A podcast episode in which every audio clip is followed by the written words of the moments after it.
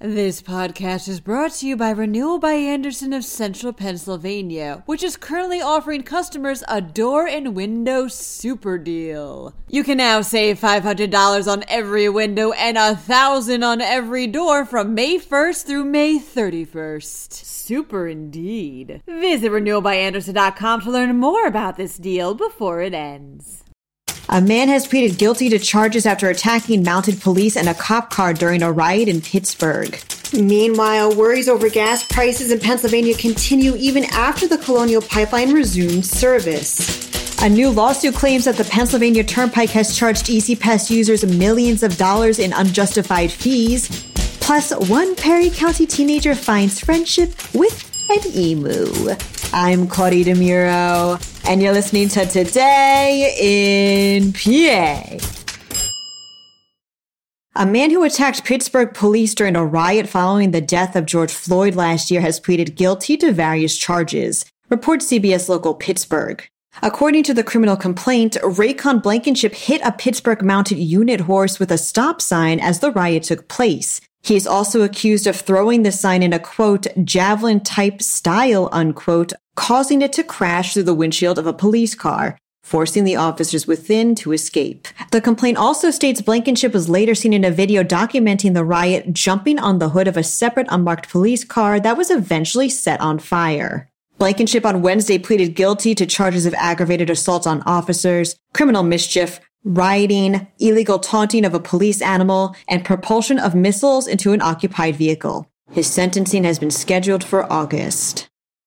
Worries over gas prices in Pennsylvania as well as the rest of the East Coast continue even after the Colonial Pipeline has resumed service, reports the Bucks County Courier Times. The pipeline closed its operations on Friday after a group of hackers known as DarkSide broke into a number of its networks, reportedly stealing sensitive information. The Colonial Pipeline is responsible for providing gas to approximately 45% of the East Coast, with some experts expecting gas prices to greatly increase by Memorial Day as an effect of the shutdown.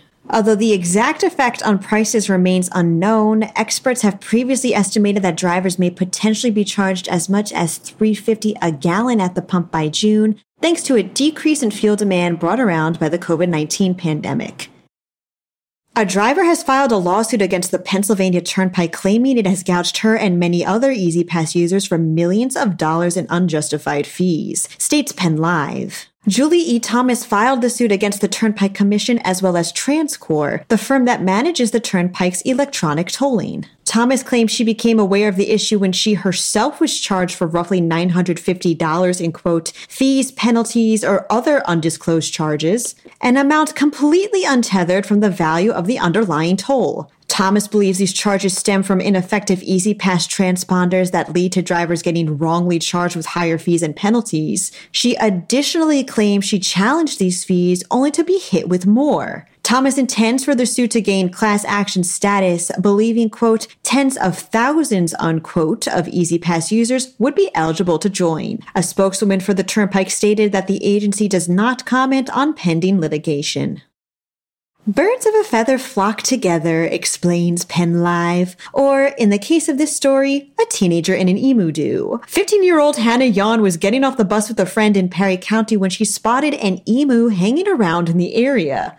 Due to her previous experience raising chickens and ducks, Yon decided to catch the six foot tall bird with a bucket of feed. She succeeded and brought the emu back home. Yon and her family soon found out that the emu's name was Elvis and that its original owners were having a difficult time keeping it on their property. So they instead transferred responsibility of Elvis to the Yons, which was good news all around since Hannah began to form a strong bond with the bird. Elvis remains with the Yon family, who are dedicated to ensuring he has the best home that they could possibly give him.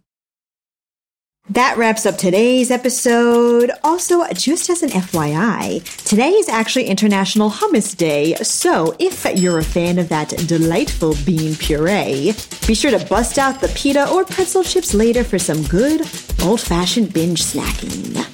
On that note, for even more entertainment, business, and sports news, check out pennlive.com. Also, if you like this podcast, please show us by giving us a few stars on either Apple or Amazon, and maybe even leave us a comment, should you be willing. Thank you very much in advance, and of course, thank you for listening. I'm Claudia DeMuro, and I'll be back tomorrow for another episode of Today in PA. This podcast is brought to you by Renewal by Andersen of Central Pennsylvania, which is currently offering customers a door and window super deal. You can now save $500 on every window and 1,000 on every door from May 1st through May 31st. Super indeed. Visit renewalbyandersen.com to learn more about this deal before it ends.